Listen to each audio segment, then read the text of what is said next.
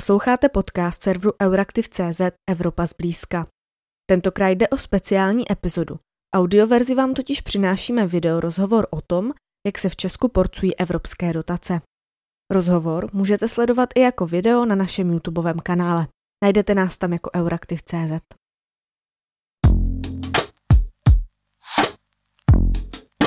Fond spravedlivé transformace. Nový fond plný evropských peněz, který má ulehčit těžkým průmyslem postiženým evropským regionům. Spravedlivé tedy proto, že to tyto regiony, například kvůli tomu, že jsou postiženy těžbou uhlí, budou mít oproti jiným regionům, které si tento odkaz nenesou, těžší. A co budou mít těžší? Transformaci. Jinými slovy proměnu, kterou přinese odklon od uhlí, konec těžkého průmyslu a celkové ozelenění místní ekonomiky. Lidé tak ztratí pracovní místa, budou muset hledat nová uplatnění, místní krajina bude potřebovat obnovit a lokální hospodářství obohatit o nové podniky a odvětví, které obstojí ve 21. století. Česko z tohoto fondu dostane zhruba 42 miliard korun. Rozdělí si je tři uhelné kraje. Karlovarský, Moravskosleský a Ústecký. Rozdělování miliard ale doprovází od počátku příprav kritika. Ta směřuje například k nedostatečné transparentnosti a zapojení místních do procesu nebo k tomu, že značná část prostředků poputuje i k velkým hráčům, včetně tzv. znečišťovatelů a na velké projekty, u kterých nejsou veřejně dostupné studie proveditelnosti. Sledujete rozhovor serveru Euraktiv.cz. Mé jméno je Kateřina Zichová a to, jak se porcování evropských dotací z Fondu Spravedlivé transformace daří v Ústeckém kraji, dnes proberu z radní Ústeckého kraje pro oblast přípravy a realizace projektů z Fondu Spravedlivé transformace Ivou Dvořákovou z ODS a expertkou na spravedlivou transformaci z neziskové organizace Centrum pro dopravu a energetiku a členkou monitorovacího výboru Zuzanou Vondrovou. Dobrý den. Dobrý den. Dobrý den. Uh, to, jak se kraj hodlá proměnit a jak, jak chce vlastně ty peníze z Fondu Spravedlivé transformace uh, využít, tak to je nastíněno v takzvaném plánu spravedlivé územní transformace. Eh, od expertů ale zaznívá, že má-li být ta proměna skutečně spravedlivá, tak se do ní musí zapojit místní hráči z toho území, včetně tedy veřejnosti. Ehm, tak by mě zajímalo, do jaké míry jsou eh, cíle v tom plánu založeny na datech o potřebách regionu. Když byla ta příprava na čerpání kritizována za nedostatečnou transparentnost či nedostatečné zapojení místních aktérů. Paní Dvořáková, měl kraj k dispozici tedy data a využil je například z průzkumů v území o těch potřebách těch místních? Vracíme se do roku zhruba 2000, kdy se začal připravovat plán územní transformace Ústeckého kraje. Obdobně jako kolegové z těch druhých krajů připravovali své, plá- své plány. E, přiznávám, že tehdy to bylo velmi hektické.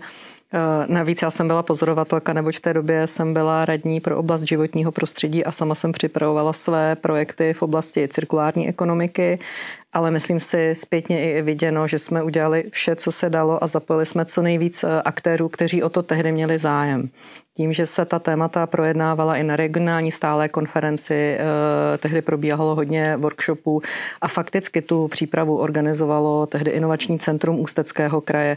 Nebylo to v rukách přímo krajského úřadu, eh, tak se domnívám, že ti, kdo chtěli, se mohli zapojit a jejich hlas byl slyšen. Co se týče nějakých údajů nebo řekněme statistik a čísel, tak při Eh, vypracování toho plánu se každopádně vycházelo ze stávajících strategií. Minimálně se jednalo o strategii Ústeckého kraje, o RIS-3 strategii a o Restart a všechny tyto analýzy a strategie vycházejí z tvrdých dát. To znamená, já, jsem, já se domnívám, že všechny ty analýzy i ten plán vychází eh, z určitých údajů známých v té době. Mm-hmm. Vy jste zmiňovala, že probíhaly i workshopy. Eh, já jsem se dívala, že eh, probíhají i přednášky pro veřejnost a různé aktéry, aktéry, kteří by mohli z toho fondu ty zdroje využít.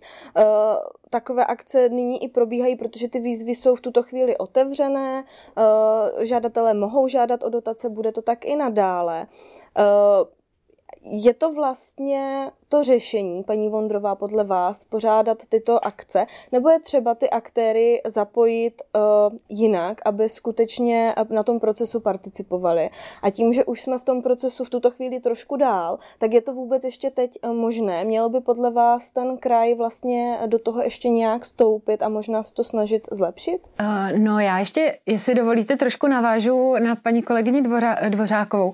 Já si myslím, že je taky důležité říct, že ten fond spravedlivé transformace uh, vlastně se teďka v současné době čerpá, ale než se začal čerpat, bylo potřeba udělat ten plán, jak jste dobře zmínila. A uh, řada rozhodnutí, která si myslím jsou pro to čerpání a pro vlastně nějaké adresování potřeb toho kraje nebo těch tří krajů uh, jsou zásadní, tak, tak ta rozhodnutí se dělala skutečně před x lety.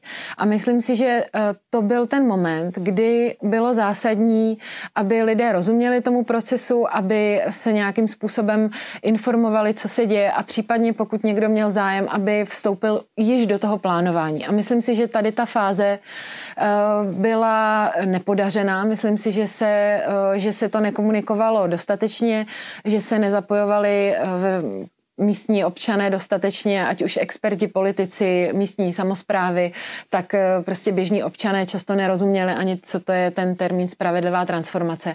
Takže eh, myslím si, že toto se na začátku eh, nepodchytilo a že to byla chyba a ta chyba se s námi veze vlastně až do dnešních dní, kdy se vlastně rozhoduje o strategických projektech, což jsou velmi zásadní věci, které mají získat až polovinu toho fondu a to si myslím, že byla byla chyba, ale abychom tedy jenom nebrečeli nad rozlitým mlékem, myslím si, že určitě je ještě možnost eh, nějakým způsobem ty věci ovlivňovat a eh, ten program poběží až do roku 27, takže já bych nebyla zas tak skeptická, že je to všechno uzavřené. Uh-huh. Určitě, paní Dvořáková, dám vám slovo, připojím k tomu vlastně otázku, navážu na ten pláč nad rozlitým mlékem, tak má kraj v plánu nějaké iniciativy v tomto ohledu ještě směrem do budoucnosti? Optimisticky ano, jsou možné revize toho eh, samotného projektu a některé jsme iniciovali, pak se k ním dostanu. Ještě bych ráda připomněla, že on ten začátek byl vlastně složitý pro všechny, protože jsme hráli v podstatě s Biankošekem, nevěděli jsme, jak to nařízení nakonec bude vypadat, eh, příslušné nařízení o Fondu spravedlivé transformace, čekali jsme na něj rok a půl, jestli bude schváleno. Do toho, když jsme připravovali tehdy, v době, kdy já už jsem vstoupila do té fáze a začala jsem mít na starost eh, přípravu Fondu spravedlivé transformace za náš kraj, tak my jsme čekali, jak eh, vlastně budou finalizovány ostatní operační programy, protože pořád jsme řešili takzvané překryvy, že nesmíme řešit téma, které řeší jiné operační programy, což se ukázalo nyní právě, že to bylo krátkozraké, protože například, a teď se dostáváme k té revizi, eh, chtěli jsme podpořit ty základní školy, protože školství je jedno z, naším skutečný, eh, jedno z našich priorit a těch peněz nikdy není dostatek ve školství a spolehali jsme na IROP a například eh, máme spoustu neuspokojených požadavků na vybavení odborných učeben v základních školách a nemáme to v plánu územní transformace a za tímto účelem jsme vyvolali jednání a třeba tohle chceme změnit. Takže je dobré, že můžeme reagovat eh, na změny a jenom si připomeňme, že v době, kdy se vlastně ten plán připravoval, tak v té době se předpokládalo, že nahradíme uhlí plynem. Takže u nás se stavily plynové elektrárny, eh, ohledně i, myslím si, mm, eh, také té energetické chudoby jsme byli poměrně v klidu, nesprávně a mezi tím, než vlastně všechno začalo platit a než se rozjelo, tak se nám brutálně změnila situace samozřejmě tou válkou na Ukrajině. To znamená, my musíme neustále reagovat na ty změny, ale ten program to fakticky při, uh, uh, umožňuje. Dám příklad i za Karlovarský kraj, ten nepočítal s vodíkem a nyní tedy žádají o změnu operačního programu, co do podpory i v oblasti vodíku. To znamená, dá se s tím ještě něco dělat. Mhm. Určitě jedná se eh, tady spíše o obsahové změny, které samozřejmě vychází z podnětu nějakých zainteresovaných aktérů, ale je tam i nějaká úvaha o tom více se snažit zapojit tu veřejnost, myslím tím širokou veřejnost, která vlastně uh, nemá úplně dobré povědomí o tom, co to třeba bude obnášet. Si řekněme, pro mě je partner starosta, který je zvolen těmi občany a nechci, nechci to říkat zle, ale jak já budu jako hovořit se všemi těmi občany a jejich názory, jak já potom jako překlopím do nějakého konkrétního tématu. Jo. Je to velmi obtížné i z hlediska odpovědnosti. U nás třeba teď velmi rezonuje téma litium, můžeme se k tomu potom dostat v samostatném dotazu a tam eh, u nás, u nás to rozdělilo vloženě eh, region polovina eh, i starostů, i podnikatelů chce to lítum, vidí tam nějaká pozitiva, druhá polovina je proti. Je to velmi složité někdy jako reagovat na podněty občanů. Uh-huh. Máte, paní Vondrová, z expertních kruhů možná nějaké příklady dobré praxe, jak právě s těmi občany více komunikovat a lépe je zapojit? Eh, ano, určitě je řada příkladů dobré praxe. Ehm, já často uvádím eh, Slovensko, Horní Nitru. Eh, zde se podařilo vlastně nějakým způsobem komunikovat akční plán rozvoje Horní Nitry, kde starostka vlastně svolávala setkání pro místní občany. Samozřejmě jsem si vědomá toho, že na té národní úrovni bavíme-li se o fondu, je tam řada technických věcí, je tam řada procesních prostě složitostí, které jako asi pro běžného člověka by byly náročný si načíst a nějakým způsobem se k ním vyjadřovat. Nicméně pro mě je důležité, aby ten, pokud chceme, aby ten proces byl jako demokratický, tak je potřeba, aby ti občané měli uh, jako informace o tom, co se děje, proč se to děje, uh, aby měli možnost se zúčastnit nějakých jednání. Myslím si, že velmi, uh, velmi dobré je, že kraje byly já bych řekla, velmi silné v tom rozhodování o fondu. Myslím si, že, že ty potřeby krajů jsou, eh, jsou dobře zmapovány na těch lokálních úrovních.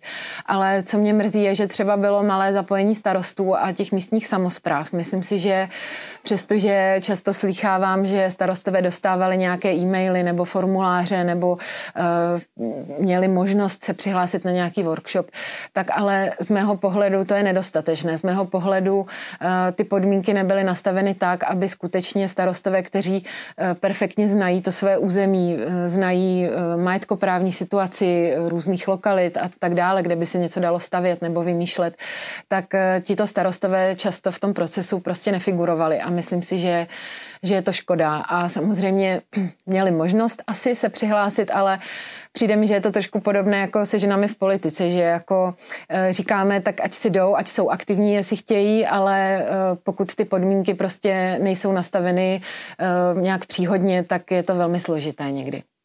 Mm-hmm. Zareaguji na ženy v politice, sama jsem v politice dlouhodobě. Já si myslím, máme to mé soukromá teorie, eh, že ženy nejsou moci chtivé na rozdíl od mužů, proto nemají takovou motivaci v té politice působit. Eh, co se týče zapojení starostů, ale souhlasím. Eh, oni u nás starostové měli v podstatě možnost prostřednictvím svazu měst a obcí ještě nějakých jiných organizací, které zastupují jejich zájmy, mluvit a být slyšet na regionální stále konferenci i v pracovních, služ- eh, v pracovních skupinách, ale já si myslím, že tehdy nevyužili dostatečně ten svůj prostor.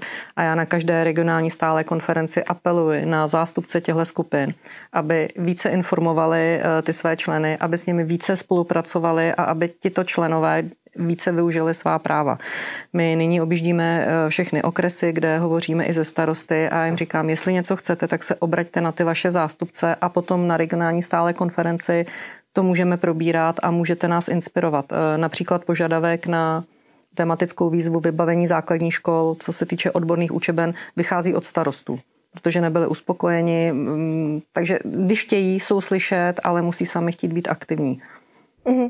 Já, já předpokládám, že uh, tuto výtku asi paní Dvořáková neslyšíte poprvé, protože ten proces běží dlouhé měsíce.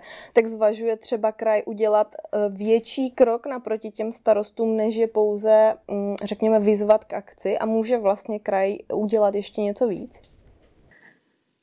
Já jsem pravičák a myslím si tuto chvíli, že obce jsou natolik velké, jako třeba i velké firmy, že by je nikdo úplně nemusel vodit za ručičku.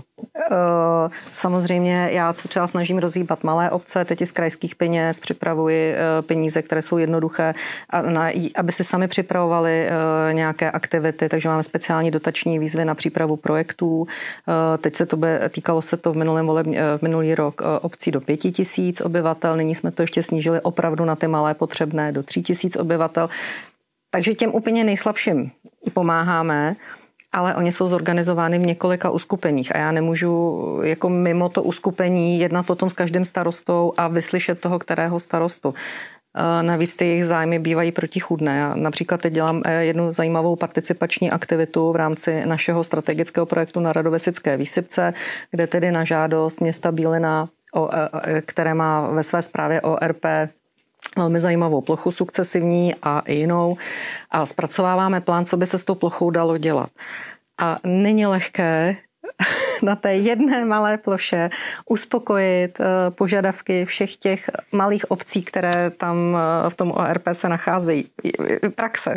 Rozumím. Eh, když jste teda paní Vondrová říkala, že řekněme nějaké zvaní nebo výzvy k aktivitě považujete za neúplně dostatečné, tak vidíte tam nějaký způsob, jak udělat ten ještě krok dál a, a více um, je zapojit?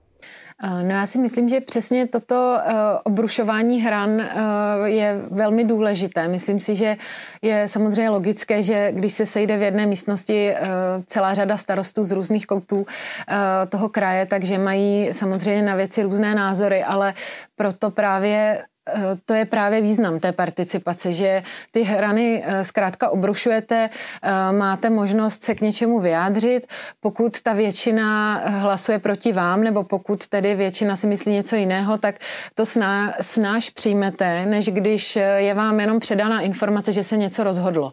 Tak to si myslím, že by měla být právě uh, nějaká základní, uh, nějaký základní prvek té, té transformace. A uh, to nejenom bavíme-li se o fondu, myslím, že to se týká celé transformace jako takové. Mm-hmm. Přesuňme se teď prosím dál ke strategickým projektům, které tady už byly uh, zmíněné. Uh, já připomenu, že Ústecký kraj dostane z fondu přes 15 miliard korun a zhruba polovina tady z této částky poputuje právě na zafinancování strategických projektů. Uh, tyto projekty doporučovaly kraje, byly vybírány regionální stálou konferencí a my v tuto chvíli víme, že co se týče Ústeckého kraje, tak o dotaci nakonec nebudou žádat dva z vybraných vybraných strategických projektů a ty peníze, které na ně byly původně zamýšleny, tak bude, bude nutné přesměrovat je jinam. E, Ministerstvo pro životní prostředí už dříve redakci potvrdilo, že kraj může těmito penězi navýšit buď jiné strategické projekty, anebo ty peníze přesunout jinam v rámci tedy výzev z fondu. Tak jak kraj hodlá vlastně postupovat a nehrozí, že ty peníze e, bude muset rychle přesunout přesunout a tedy nebudou využity uh, úplně tak účelně, aby to bylo přínosné?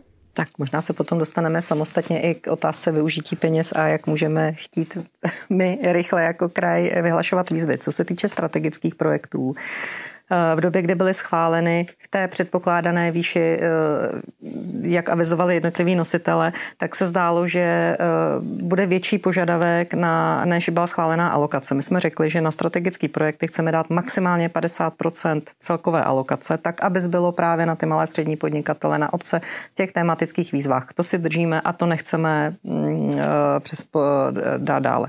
Dále my vlastně na rozdíl třeba od Moravskoslezského kraje jsme ještě udělali, nebo schválili si strop na jednotlivé strategické projekty, kdy jsme řekli, že na jeden strategický projekt může být maximálně částka 1,2 miliardy. To na Moravě také nemají. Eh, nám v podstatě zjednodušilo asi eh, činnost nebo nějaké rozhodování to, že dva strategické projekty odstoupily a domnívám se, že ty, které by se mohly ještě přihlásit do konce roku, by mohly využít maximálně tu alokaci 50%, ale u nás řeknu, není takzvaně boj, není o tu alokaci. Nedovedu si představit, jak třeba bychom postupovali, eh, v situ, kdyby jsme byli v situaci Moravskosleského kraje, kde, kde by měly být uspokojeny všechny strategické projekty, tak vlastně by to vyčerpalo celou alokaci, kterou pro sebe mají. A nevím, jak budou, jaké budou parametry pro ten výběr. To jsem ještě nezjistila. Vrátím se k nám. Uh, u nás eh, bylo to velmi tehdy nepříjemné, co se týče výběru strategických projektů, protože jsme byli osočováni z toho, že tam jsou velké firmy. K tomu se dostaneme. Aha, já, pop- já poprosím uh, reakci na to, jestli už nyní jako máte plán, ano. jak využijete řekněme, ty nevyužité Dobře. finance na dva strategické projekty, které se neuskuteční. Tak, tím, že uh, součet veškerých předpokládaných strategických projektů překračoval ten limit 50%, tak uh, není o to, že uh, mě se uh, sníží alokace o ty dva projekty, tak to není. Plus ještě jsme teď musíme přepočítat stávající kurz, který už je bohužel nižší, takže těch peněz máme ještě míň. Za mě osobně budu ráda, když ty peníze, které, o kterých teď Vlastně to jsou všechno hypotetické peníze. Já nevím, kdo se mi nakonec přihlásí do těch strategických projektů. Nositelé mají termín do konce prosince a já osobně bych byla ráda, kdyby se využili v tematických výzvách. Mm-hmm. Uh, to byste podpořila takové rozhodnutí kraje, aby uh, ty peníze se uh, využily pro tematické výzvy, tedy řekněme pro tu druhou větev financování, která zamíří právě menším hráčům?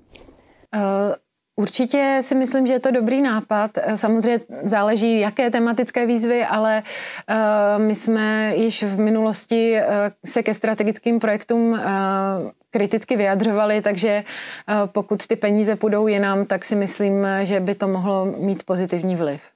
Mm-hmm. Pojďme tedy eh, teď té eh, kritice. Právě to, že české kraje šly tou cestou výběru strategických projektů, velkých projektů za, řekněme, polovinu v případě Ústeckého kraje té alokace, ehm, tak to bylo kritizováno, protože, jak jsem zmiňovala, tak často jdou velkým podnikům a e, podle pravidel, jak byly schváleny na úrovni EU, by peníze z fondů měly připadnout spíše e, malým a středním podnikům. E, na druhou stranu, paní Vondrová, proč je vlastně problematické ke zdrojům ty velké hráče připustit, když oni jsou díky svým kapacitám schopní ty projekty připravit a ta proměna se jich týká, protože je to případ třeba energetické skupiny Seven, která chce v kraji v rámci strategického projektu za peníze z fondu revitalizovat území po těžbě LOM ČSA a je to vlastně firma, která nyní zaměstnává eh, lidi, kteří pravděpodobně v důsledku proměny a transformace přijdou o pracovní místa. Um, no, já si myslím, že u těch strategických projektů uh, je řada věcí, která, které nám vadily. Um, jestli je mám v rychlosti zmínit, um, tak, uh, tak jako první věc, tak bych zmínila takové asi tři základní věci. Za prvé si myslím, že na Eh, přihlášení té, k té výzvě, přihlášení žádosti byl pouhý měsíc a um, ty limity, které byly nastaveny tou, um, tou výzvou, tak um, ty, ty výhody, ty zvýhodňovaly, pardon, právě velké uh, subjekty. Řekla bych subjekty, ne firmy, protože uh, se hlásily například univerzity, to není úplně jako komerční subjekt, takže uh, to si myslím, že je taky potřeba rozlišovat. Nicméně bylo tedy málo času a již podle těch těch předpokladů teda se očekávalo, že strategické projekty budou, nositelé pro ně budou velké subjekty. Což si nemyslím, že je úplně nutnost, že strategickou transform, eh, spravedlivou transformaci je potřeba dělat skrz velké hráče. To si myslím, že eh, třeba když se dívám na nějaké eh, transformační projekty v Německu, tak tam skutečně spíše orientovali ty investice do malých a středních podniků, do, do startupů a vlastně se snažili o, to, o tu ekonomickou diverzifikaci touhle cestou, což mimochodem chce i ten fond samotný, takže eh, to si myslím je určitě inspirace i pro nás. Uh, druhá věc je, že uh, ty strategické projekty, abych to uh, řekla v krátkosti, mají zpracovat studie proveditelnosti a ty studie proveditelnosti se hodnotí. A podle mého názoru je velmi zásadní, jestli ty projekty mají nějaký socioekonomický přínos, jestli, jestli řeší, uh, jestli nějak přispívají té transformaci, jaké mají dopady na, na životní prostředí, jakým způsobem řeší třeba ty sociální potřeby v tom kraji a tak dále a tak dále.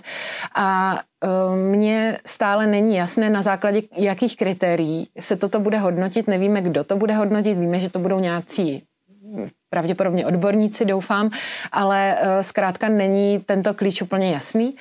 A za třetí je to eh, skutečně jako velmi malý, eh, velmi nedostat, řekla bych velmi velký nedostatek informací ehm, a vlastně netransparentní přístup, kdy se o těch strategických projektech rozhodovalo, řekla bych, za zavřenými dveřmi. Ty regionální stále konference hlasovaly, měly tam nějaké svoje hodnotitele, ale ten proces celý byl protkán takovou řadou, řekla bych, otazníků, kdy, eh, kdy vlastně právě, když jsem se na to místních ptala, tak často právě je opouštěla ta důvěra, důvěra v ten proces.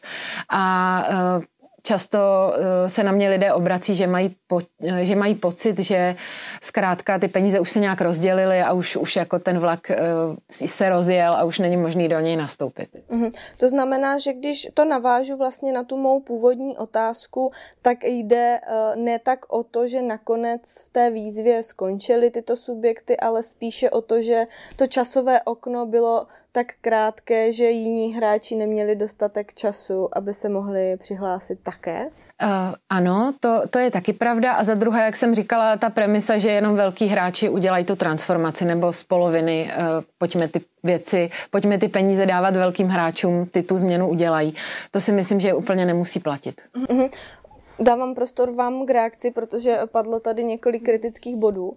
Tak eh, za prvé souhlasím, že tehdy při tom vyhlášení byla ta výzva velmi rychlá, ale cílem, pokud si tehdy vybavu, bylo podpořit již připravené nějaké velké koncentrované projekty, Eh, a máme bohužel příklady, kdy ty projekty byly skutečně připravené, ale doteď se nepřihlásily, protože rok a půl vyjednávají vlastně podmínky, jestli vůbec mohou být nebo nemohou být eh, z hlediska nějakých předpisů Evropské komise uspokojeny. Příklad eh, dopravní podnik Ústí nad Labem, který vlastně má velmi z mého soudu zajímavý projekt vodíkové autobusy, vodíková mobilita, kdy je to koncentrovaný projekt, kdy budeme vyrábět vodík pro účely dopravy, kde se mimo jiné už vyrábí 100 let v Ústí nad Labem, eh, kde budeme opravovat vodíkové autobusy.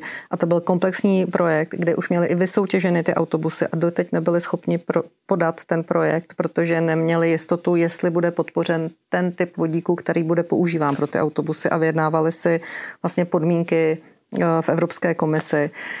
Eh, tím chci říct, že ani jeden z těch nositelů nemá jistotu, že nakonec uspěje Počítám, že někdy v prosinci nebo v lednu se bude teprve veřejně projednávat na regionální stále konferenci, ale všechny ty podklady jsou veřejné i e, na internetu k dispozici.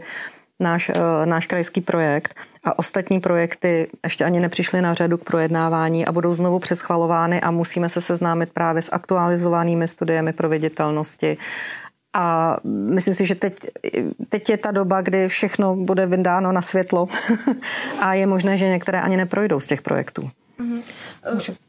Pardon. Určitě. Eh, já jsem jenom chtěla rychle zareagovat na ty regionální stále konference.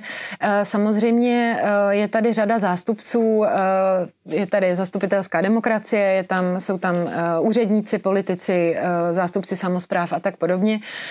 Za Ústecké regionální stále konferenci je jeden zástupce za nevládní neziskový sektor a jenom k těm podkladům já jsem ráda, že se ta vlastně to zveřejňování informací, že se velmi zlepšilo.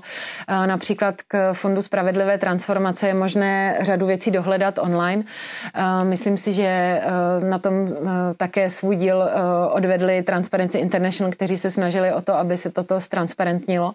A k těm regionálním stálým konferencím bych ještě dodala, že já jsem se snažila vlastně za neziskový sektor se tam nějakým způsobem přihlásit a zatím mi ještě Eh, nikdo nevyšel vstříc, takže eh, jako samozřejmě je možné se online podívat, eh, co se rozhodlo, ale to rozhodování jako takové je skutečně jako uzavřený proces a člověk se může de facto ex post dozvědět, co se tam dělo. Můžu? Mm-hmm. Jenom k regionální stálým konferencím. To není výmysl Ústeckého kraje, ani vlastně ty regionální stále konference nevznikly díky Fondu Spravedlivé transformace. Kdysi to bylo na poput Evropské komise, každý kraj má svoji regionální stálou konferenci, je dáno přesně e, zaměření a rozložení těch sil v těch regionálních stálých konferencích. Mně přijdou smysluplné, ale zrovna jsem se bavila s některými kolegy z neziskových organizací, že jim já z mé pozice nemohu zajistit, aby, aby si tam vyměnili eventuálně zástupce nebo aby byli lépe organizováni, protože tam je jeden zástupce za neziskové organizace, ale nevidím do vašeho podhoubí a organizací, jestli to funguje nebo nefunguje. Mhm. Dostaňme se teď prosím eh, k těm konkrétním projektům, které tady byly zmíněny. Eh, třeba Eh, právě ten projekt těžby litia na Cínovci, nositelem je ČES. nebo projekt, který jsem zmínila já, energetické skupiny Seven, tedy revitalizace Lomuče SA.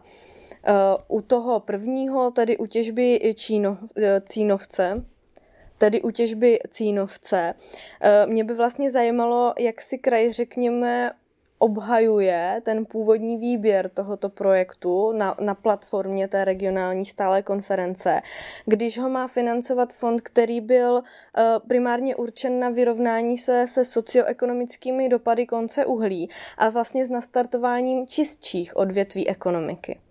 Tak zaprvé uh, Rada kraje, já jsem to dala eh, na jednání naše krajské rady, rozhodla, že litium není strategický projekt už tehdy před těmi třemi lety, když se o tom rozhodovalo. A jako, a jako kraj my jsme tento projekt nepodporovali jako strategický.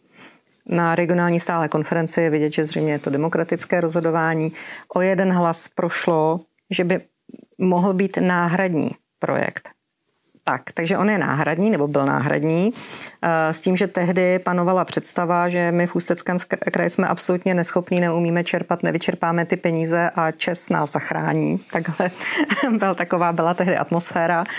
Eh, je pravdou, že nyní ČES, potažmo oficiálně Geomet, se dožadoval nyní zařazení a přeřazení projektu toho, té pozice náhradníka mezi ty ostatní nositele strategických projektů. Nedávno jsme o tom rozhodovali a zaplať pámu za mě to neprošlo. Já jsem velkým odpůrcem toho, aby tento projekt čerpal peníze z Fondu spravedlivé transformace, protože já tam vidím dva aspekty. Buď ten projekt má být uh, ziskový, tak ať si půjčí od Evropské investiční banky nebo kdekoliv jinde, anebo nemá být ziskový, tak nevím, proč bychom ho měli podporovat a uh, s, tím, s podporou tohoto projektu mám velké problémy. Uh-huh. Uh, druhý projekt, který jsem zmiňovala, ta uh, revitalizace území po těžbě. Uh, Tady bych se vlastně chtěla zeptat, jak také došlo původně k doporučování takového projektu pro čerpání veřejných prostředků, když v Evropské unii existuje princip, že znečišťovatel platí a že teda tu škodu, řekněme, na té krajině nebo území by měl napravit sám. Takhle, tyhle peníze určitě nejsou uh, připraveny nebo určeny na sanace a to hlídá jak báňský úřad, tak předpokládá ministerstvo životního prostředí. Tahle ta, nebo toto pravidlo každopádně platí a nedovedu si představit, že by bylo porušeno. Já vnímám, že tyto peníze mají přijít na určitou revitalizaci toho území, na, dejme tomu, dání budoucnosti těm lidem, kteří pracují jak té firmě nebo bydlí v okolí. A mně se líbilo tady u toho projektu konkrétně, že se zapojily univerzity, dle mého, nebo tak, jak jsem to četla před třemi lety, cílem bylo i vytvořit lokalitu pro a využití té lokality pro další podnikání i malých středních firm, protože tam je samozřejmě unikátní infrastruktura a byla by škoda toho využít. Já, já to beru jako určitou revitalizaci budoucí brownfieldu, ale samozřejmě nevím, kam se ten projekt posunul a mm, jako se těším, až se přečtu studie proveditelnosti, až ji dostaneme na stůl. Není tedy, jak jestli tomu dobře rozumím, tak není zatím nic eh, jisté, není jisté, zda ty podpořené, původně podpořené projekty nakonec opravdu budou moci eh, ty veřejné prostředky z fondu získat. Jak eh, vy se, paní Vondrová, díváte právě na podporu tady těchto dvou projektů? Um, no já si myslím, jestli ještě mi dovolíte um, vlastně to nějak jako uvést. Já si myslím, že ty uhelné regiony mají nějaké svoje potřeby a myslím si, že ty potřeby prostě jsou tím fondem adresovány velmi omezeně. Myslím si, že nedochází k tomu, aby se potřeby těch regionů skutečně jako naplnily. A myslím si, že k tomu jsou že je k tomu řada důvodů, ale eh, hlavní je, že teda zaprvé ten fond spravedlivé transformace je úzce, úzce vymezen pouze na některé aspekty, eh, co se dají vlastně, eh, na co se dá čerpat peníze. Myslím si, že ten fond spravedlivé transformace vznikl, já si to vykládám tak, že Evropská unie ho vytvořila tak, aby vlastně nějakým způsobem tu, ten přechod na klimatickou neutralitu těm regionům nějakým způsobem nechci říkat sanovala, ale aby, aby nějak jako změkčila jejich náraz nebo naopak, aby je jako nastartovala k nějakému rozvoji. Ale ten Fond spravedlivé transformace rozhodně nemá nahrazovat eh, národní přístup, národní politiku, eh, daňové reformy, nemá nahrazovat eh, národní rozpočet a nějaký jako přístup nás jako státu k těm sociálně slabým nebo sociálně lomeno ekonomicky slabším regionům. A druhá věc, proč si myslím, že ty potřeby se tím fondem nekryjí, je, že si myslím, že ty tvrdé projekty, respektive ty investiční uh, projekty, které jsou hodně viditelné, které vyžadují nějaké uh, stříhání pásek, tak jsou zkrátka politicky lépe prodejné, než nějaké měkké projekty, které třeba zajistí, aby uh, děcka ze sociálně vyloučených oblastí dosáhly deváté třídy a, a měli aspoň dokončené základní vzdělání tak, jak mají. Takže to si myslím, že, že jako takový jako širší pohled na tu věc. A pokud se bavíme o samostatných eh, strategických projektech, tak jak jsem řekla, my o nich víme jako velmi málo, ale pokud bych měla třeba hodnotit ten, eh, ten eh, tu ČSA, ten ehm, tu revitalizaci této oblasti, tak um, já když jsem si ten projekt četla, tak ten projekt um, má stát 3 miliardy korun a dočetla jsem si, že má zajistit 2000 míst pracovních. Uh, teď je otázka, jako tak je to skutečně ta spravedlivá transformace, toto, potřebujeme skutečně tohleto. Když jsem se dívala do popisu těch, eh, toho projektu, tak eh, mají se tam stavět třeba eh, nějaké průmyslové haly, něco takového, nějaké montovny a tak jako taky nevím, jestli to úplně odpovídá těm potřebám. Rozumím tomu, že, že ty strategické projekty se nějakým způsobem vybíraly v, v krátký čas a tak dále, proč to tak bylo, to je další věc, ale, ale, ale myslím si, že o kvalitě těch strategických projektů by se dalo prostě polemizovat. No. Mm-hmm. Na závěr tedy, uh, jaké poučení z vašeho pohledu plyne teda do budoucna, co se týče přípravy a zacílení takového fondu? Protože to vypadá, že takový fond bude fungovat i v dalším dotačním období po roce 2028, paní Dvořák. Kežby. My už samozřejmě se intenzivně věnujeme přípravě vůbec budoucí kohezní politiky, včetně budoucnosti eh, Fondu pro spravedlivou transformaci tam eh, bude, si myslím, i za náš nebo za naše kraje velký boj vůbec o ty prostředky a o to zacílení, protože automotiv se také hlásí k těmto penězům. Eh, z Německa eh, zaznívají hlasy, že by také chtěli čerpat z těchto fondů do budoucna. Za mě a je to zatím opravdu můj předběžný soukromý názor, který ještě budu časem analyzovat. Mně by se líbilo, aby jsme pokračovali ve Fondu spravedlivé transformace, ale aby jsme se více zamíř, zaměřili do budoucnosti na mise, ve smyslu IRIS 3 strategií, to znamená, aby jsme řešili konkrétní témata, protože nám nestačí samozřejmě, když já dám peníze jenom na jednu malou věc, já tím nevyřeším ten samotný problém, ale aby jsme se koncentrovali. Jinak my tady vlastně v tom Fondu spravedlivé transformace tam je málo peněz. My jsme tady odsouzeni k, jako k volbě jo, co, co dřív, co, kam spíš to směřovat a ty peníze víme, že nestačí na vyřešení těch našich socioekonomických problémů.